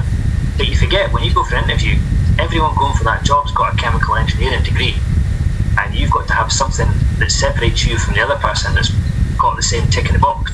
Yeah, it's that hard and soft skills, isn't it? That's the term that's used, isn't it? Soft skills, and I think football actually allows that in abundance, and you can actually really utilise that. And I think the other guys will admit it as well. They've got to teach it coming through youth academy. For other guys who maybe won't make it professionally, they've got to teach them that, such that they can go and advance elsewhere. But also in a professional sense, that you need to teach them that to become a professional footballer as well. Yeah, well, let's invite the other guys back in, because I think Dan's point's really interesting. I mean, what do you guys think about that comments? So I'll jump in first. I think that's literally my full-time job, to be honest, is working with kids within schools. Well, there was in primary schools, now in secondary schools for United, and going in there and supporting kids who potentially disengage with school and don't potentially see a future for themselves within academic purposes, but love football, and I've got such a relationship with football, and it's just how can we put all these, we've got, I say from football, we've got skills like resilience that are confident within that aspect, but when you apply that to another subject or another life skill, it's not there. So it's just a case of how can we use football as a power and as a catalyst to inspire a positive change within their life. And so he's absolutely spot on with that. I said with uni, I was working with kids a little bit younger, but yeah, you still get that, oh, I'm going to be a football player, and it's so important not to crush that dream and let them have it. I mean, let them go and try and be a football player, brilliant, but can we make sure that they're prepared that if that doesn't happen for whatever reason, whether it's injury, whether it's anyone else, Yeah, I'm very interested to hear that. Points from Adam. Cameron, what about your thoughts on this? Oh, sorry. Adam, I was just back over that. I was just kind of dropped out. Cameron, what's your thoughts?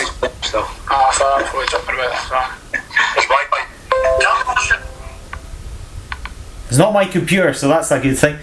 Cameron, what's your thoughts? Yeah, so it's one of those, in order to play football at any level, you have to survive a change room first of all, and I think it doesn't matter what level you play at. Sometimes the more amateur or semi-professional the change room it is, the tougher or more brutal the change room becomes. But it's one of those where it does build character skills, but it also builds loads of other different types of skills, because you're always on that pitch with 10 other guys unless somebody's seen red and been sitting off. You've got to work as a team. You've got to take that ownership of your role, especially nowadays where loads of teams are way more organised, especially throughout football as coaching's developing and people are actually taking more of an investment within that side of the game. So you have to be part of the team, but at the same time you need to regain that individualism. I think a lot of the time what we see at my level particularly is because, especially at Rangers, there's so much rules and standards, which is very, very good.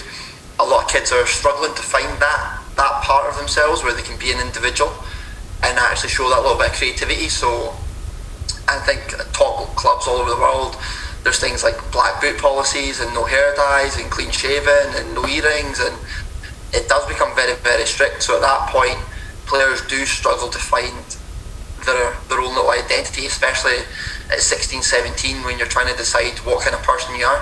Mm-hmm. I think we often forget that until you're about 20, 21, if everybody thinks back, you change so much between that 15, 16 to 20, 21, you do change as a person. You grow up, like you properly grow up, especially when you make that first move, whether it's to university or professional football. We've got loads of kids that come from Northern Ireland, or we've just signed a guy from Blackpool and from Shetland. Like, they're now moving away from home, they live on their own, they live in a new city, there's so much that goes with that, and football can be a great place for you to find friendship, because naturally, doesn't matter what level you're at, if you're in a changing room, you all love football. Yeah. Whether you're full-time, you're amateur, you're university. So it does give you so much opportunities, and then you can make friends for life. So as the four guys on here, like, we've all met through football, otherwise we'd never know each other. And it does give you so much other things rather than just what you do in the 90 minutes. I love the way you said that people grow up between a certain age range, Cameron, especially when you talked about the fact that you had your ears pierced when you were younger. Sorry, that was very funny, and quite. I just wanted to marry that together. Alan, final word to you on this question. Yeah, I mean, again, echoing what the guys have said, but I mean, for me, kids and culture nowadays is so much less resilient than it used to be. I totally agree. I'm similar to Adam just now, because things are changing obviously with this COVID-19. I'm working in schools a wee bit just now.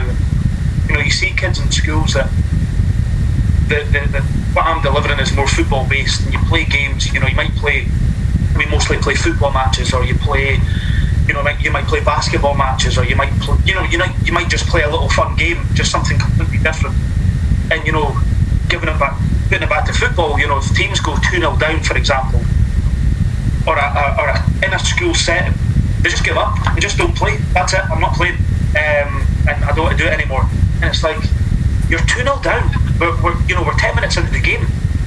Like, we've still got an hour left of this activity. Like, why are you giving? But how do you force a kid when they're just giving up to not give up in that setting? You know, yeah. It's different with the youth academy setting, where, as we've kind of mentioned, that's what they're aiming to do. They're aiming to be a footballer, so it's easier to have that hook to try and change them. But in a school setting, in an overall culture setting of nowadays society, it's a lot less resilient. And, you know, even I look at the parents, again, from the youth academy side of things, when I was talking about the tournaments, when we go across to Holland and we go to Germany and things, all those mid-European teams, they all the kids live with host families for the weekend. Yeah. You know, they stay with families, and they go away for a weekend with people that they don't know. Yeah. And we can obviously we take the kids away, and we take them to a hotel, and we look after them, and they're in the rooms themselves, and the parents are, and we think that's quite resilient for a kid to stay in a hotel room themselves and with a couple of their pals or whatever, and not stay up too late, but you know, stay with a host family, which, you know, as a 9, 10, 11-year-old kid, it's totally, you know, out of the ordinary for them. I've spoken to a couple of parents of it. Mm-hmm. Put your kids to host families. You know, they're living with a German family for the weekend, and, you know, the parents over here are going, no chance, absolutely no chance. Mm-hmm. You know, and you're saying, well, why? You know, there's just that fear, there's that less resilience of what goes on, so... You know, that's in my opinion, and that's what we're trying to do in youth academies, and even in the school setting, like Adam was saying, I'm quite lucky that I'm doing a bit of both. You know, I'm doing the school setting just now, and then I'm doing the youth academy setting in evenings, and it's trying to get that balance of both, of teaching kids to be that more resilient. So again, when we're talking about job interviews, if you don't get the job, you know, how are you gonna react? Is it going to be his fault, her fault, you know, their fault, your dog's fault, your grandma's fault, your mum's fault? Yeah. Or is it actually, you know, you need to look at yourself and say, it's my fault, you know, I didn't prepare properly enough, I didn't, you know, my CV wasn't as good, or whatever wasn't as good. But nowadays society tells us that it's everyone else's fault, and you know, that's what we need to try and get into kids, to take that responsibility and that ownership of themselves, and that'll really help them, I think, in that matter. And that ownership for me is a really interesting point I get from that, and I think that's really important to people who are listening to this, and I think these guys have far more experience than I ever will, so listen to them and let me know your thoughts on that.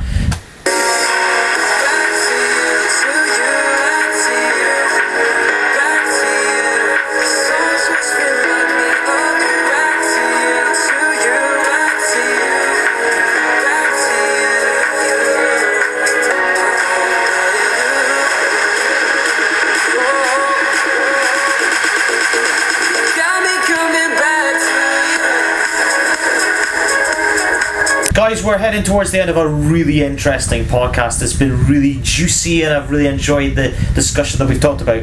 My last question to you guys is, obviously COVID-19 has really changed the landscape of coaching, football as we know it. How do you see the future of coaching? I think it's opened us up to more platforms to use coaching with, you know, when you look at coach education, Dan mentioned it earlier about your coach ed courses where we're now doing them on Zoom, and there's more opportunities to do, you know, you've got people, I did a performance analysis course during lockdown, and it was at 7 o'clock at night, and while I was on this call there was people from, you know, there was literally a guy on the call that was from China, and it was 2 o'clock in the morning, and then there was guys from the other end of the world in America that were on the call as well. So I think it opens, you know, or what's happened has opened us up to realise there's more opportunities to use more technology within football and within coaching. You know, especially, as I said, the Zoom calls for coach education where you can get people from China and America and Scotland and England and Ireland in the same, not in the same room, but in the same virtual room at the same time, I think is amazing. Because the amount of different opportunities you get, I mean, on the call and on the performance analysis was David Robertson, who's obviously over in India just now. Legend. You know, so it's the middle. And previous guests of the show, of course. Yeah, it's the middle of the night, you know, for them over there. So it I think it's opened up to do more. And again, especially for me as a coach, I always think it's about the time on the pitch, and that is the most important thing in the time. But it opens you up to, I think, that we can use Zoom, even from a business point of view. You know, again, I'm looking at the community trust side of things where we've had so much meetings on the Teams, Microsoft Teams, or Zoom calls and things, and Skype calls and things. You know, it just opens up, it kind of opens up your diary a bit more as well, because, you know, some people might say, oh, I'm not going to go to that meeting, or I can't attend that meeting because it's a half an hour drive, and then it's a half an hour drive back. Whereas you can actually just open up your laptop nowadays and you're on Zoom with people that's from across the world. So I think it's changed it, but if you know, we can use it as a positive and say that it's changed it in a positive way.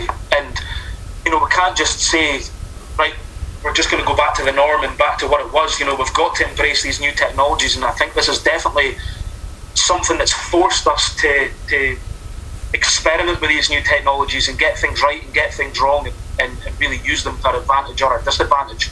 Yeah, absolutely. Do any of the guys want to comment? I think I'll jump in there as well, because Scully makes a very, very good point. It's a very difficult time, but I think actually it's really positive with football. And he mentioned a minute ago about the concern about young players taking ownership and just the attitude nowadays with the younger generation. But I think you're going to get forced into it now, because you won't always get the opportunity unless you're at a big club to go and train in the masses. And I've noticed it with the university team. Like, I'm having a kind of design training sessions to do work in pairs on your own from home. And if we go back into any mini lockdown, you're going to have to do that again. So now I think there'll be part of it that you're having to give the player ownership of their own progression and say, like, look, we can't physically give you the tool in this environment. However, it still does exist for you to go and work, but you've got to do it on your own, and it's now actually in your hands how you progress. I can't spoon feed you, but here it is. It's up to you. It's being proactive rather than reactive, isn't it? Yeah, exactly. That's the phrase I'd use. I think that the play is going to be good, and it might actually change the younger generation's sort of viewpoint on things. I hope it does. And yeah, I think there'll be a lot more ownership forced upon the player. Coaches will have to do a lot of work in order to make it work, but I think there'll be opportunities to grow that ownership that Scully mentioned within it. Interesting. Let's bring Cameron into this. I'm interested to see what it's like from a Rangers point of view, most specifically. Yeah, so like, I totally get what the guys are saying, and some of the stuff that's come out of COVID has been great, but from an actual practical point of view, and now we're trying to get back into training, it is a bit of a nightmare, if we're honest. We're limited to how much time we can have the boys in the building. So, see, at full-time level, normally the boys would be in, they'd be doing jobs, which obviously has its own benefit. We also have a lot more time on the pitch with them. We can have time in video analysis suites with them and all those different things. And while Zoom's great, doing a video analysis session with a kid over Zoom is never going to be as good as doing it live. Definitely. Where you can have everything else and have the conversations and get that feeling off each other. And then at the same time, as like every other club in the UK right now, we're limited to how much time the boys can be on site for. So we're limited to 2 hours. So whereas normally we could do double sessions, we can do things like team training sessions, and we can do individual training sessions afterwards to do that extra practice. It is very, very hard now for the boys to get that, as well as looking at the B team, which is still part of the role within that. They're still limited, so they can only go maximum of 18 players. So we've got sometimes squads are bigger than that, so then you have to go into two groups, so then you're in two smaller groups, and it is very challenging at a full-time functional level, because so much your hands are tied in terms of what you can do, what equipment you can use, and all those things. But if we're honest, we're just delighted to be back on the pitch. Yeah. Like, it's been so long we are restricted to literally only using Zoom to coach, which is never going to work. Players want to play, coaches want to be on the pitch with them, so ideally get back to normal as soon as possible, but at least we've progressed from where we were 2 months ago. Yeah, no, absolutely. Sorry, Daniel, go on. Yeah, just a question for Cammy, actually. Like, with you having less contact time with players, have you increased their own individual workload outside of things? Obviously, not within Zoom, but like their own personal programs. Do they go do their own thing outside? Yeah, so the club are massive on IPTs, so just individual development plans and all these types of things, and because we can't do that at the training ground, they have to do it on their own. So we've done things like they've got to record it themselves, and we talk through it as feedback sessions.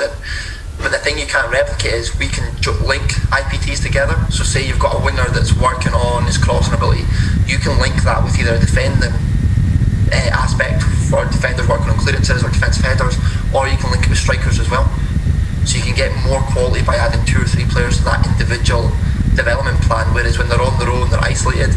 Most of the time, and again, just Scotland being Scotland, the facilities aren't always there. So boys are going to go train on pitches that haven't been cut, they're not flat.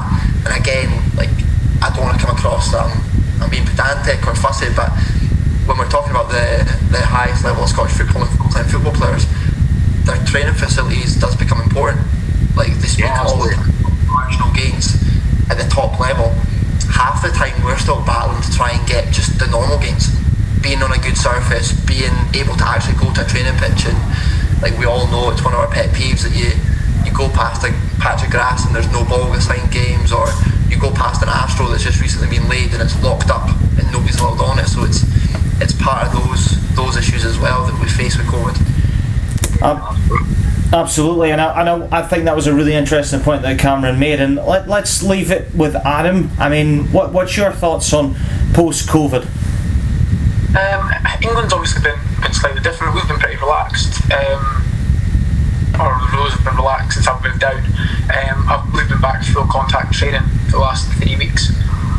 We've played 2 games, played 2 friendly games. The only thing that's been limited is fans coming in. Since I've moved out, and obviously coaching wise, it's been slightly different. But I think the biggest thing is, and the boys touched on it there, is we spoke about it when we spoke about young opportunities for young coaches, and advice for that is, you can use COVID as an excuse or an opportunity. You know, obviously Dan's used it as an opportunity to go and learn, go on his courses, same as Aaron. Because they've got a great attitude, they've used it as an opportunity to learn and develop themselves. But there'll be some people out there, and players, both players and coaches, that have gone on, because I can't do this, I'm not going to bother doing it. So it's a bit of attitude that you come out with it. But the biggest thing I'm going to take from it is, as a coach, is stop talking as much. Let the players play. They've not played in so long. They've not kicked the ball in so long. You're going to play that to General Michael? Yeah. As you say, talking... Is he bullying you again, Adam? That's terrible, that. Don't let him away with that. That's just ridiculous. That's alright. He stops there at my goals, but don't worry. That'd be the biggest thing with me. The biggest thing I'm taking away from it as a coach is just... let the players play, and then as a player, it's just, again, there's no real high place. Obviously Dan's expecting from his players with potential. I was going to say the same age as me, but I'm kidding myself on there. With 5-6 years younger, but you know, when you're working with adults, it's to making sure that they are making sure myself, I keep myself fit. So the gaff can only do so much. But yeah, that'll be the biggest thing is you can either use it as an excuse or an opportunity. So which one you're going to use? But yeah, that'll be it for me, to be honest. And last question for every single one of you: what does the future hold? Because you guys are really making headway in a range of different ways in the coaching game. I mean, what does the future hold? Hopefully a boozy holiday first and foremost, Grant. You owe me a drink for a start, so that's definitely something that has to happen, and I'm sure everybody else in this call would agree with that. I think everybody, like, outside ourselves as well, is all looking forward to a little bit of chance to go and just relax a bit. But the four of us, I think when we get the opportunity to get together, it'll be less football discussed first and foremost, and a bit more social and kind of get together. Definitely. Cameron, what about you? Well, apart from the holidays that Dan's going to book and pay for, apparently, which sounds magnificent. I agree. Hope I'm invited, by the way. Absolutely. As long as Toy Story is playing on the flight, we'll be all good. No, personally, as I say, just recently moved to Rangers, so I'm still finding my feet. You never mentioned it. I'm still finding my feet there and loving every minute, so the plan would just be to learn as much as I can off the guys there. The coaching staff available is unbelievable. If you look at the first team, instead of Steven Gerrard, Gary McAllister, Michael Beale, but then even down into the B team and the A teams, you've got Graham Murray, you've got Kevin Thompson, Brian Gilmore, all these guys, so I plan on taking as much as I can off them as I can in the next few years. Yeah, absolutely fantastic. You've got a great group of folk to work with at Rangers, Cameron. I'm really jealous personally for you. Aaron, what about yourself? Yeah, I mean, I'm looking to do just as much coaching as I possibly can, get back onto the pitch. You know, in terms of coaching and playing, I just want to get back on the pitch and do as much of it I can, learn as much as I can. You know, I think you get more opportunities to do that when you're in it in a full-time position, so you know, doing coaching at a full-time position at a club would be brilliant. You know, working with young players that love the game and want to learn is it drives you on as a coach. It drives me certainly on as a coach. It makes me want to do more. It makes me want to learn more. It challenges me more. So, yeah, doing that in a full-time capacity would be brilliant, just to keep my mind occupied and trying to think about football and trying to think about ways to improve myself. So. Yeah, I would love that opportunity to work in coaching, and maybe in a youth academy environment or in another environment at a full-time level would be brilliant. Yeah, absolutely. And final word to Adam. For myself, again, similar to Cam, starting a new role, it's just making sure that I'm doing the best I can at United and making sure I'm ready to go there. I think I'm loving the role that I've got in terms of women's community and seeing how much of an impact football can have on people.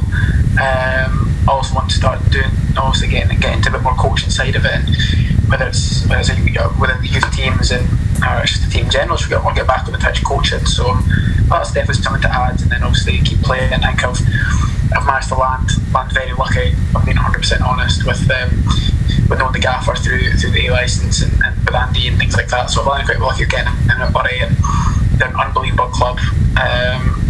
Great people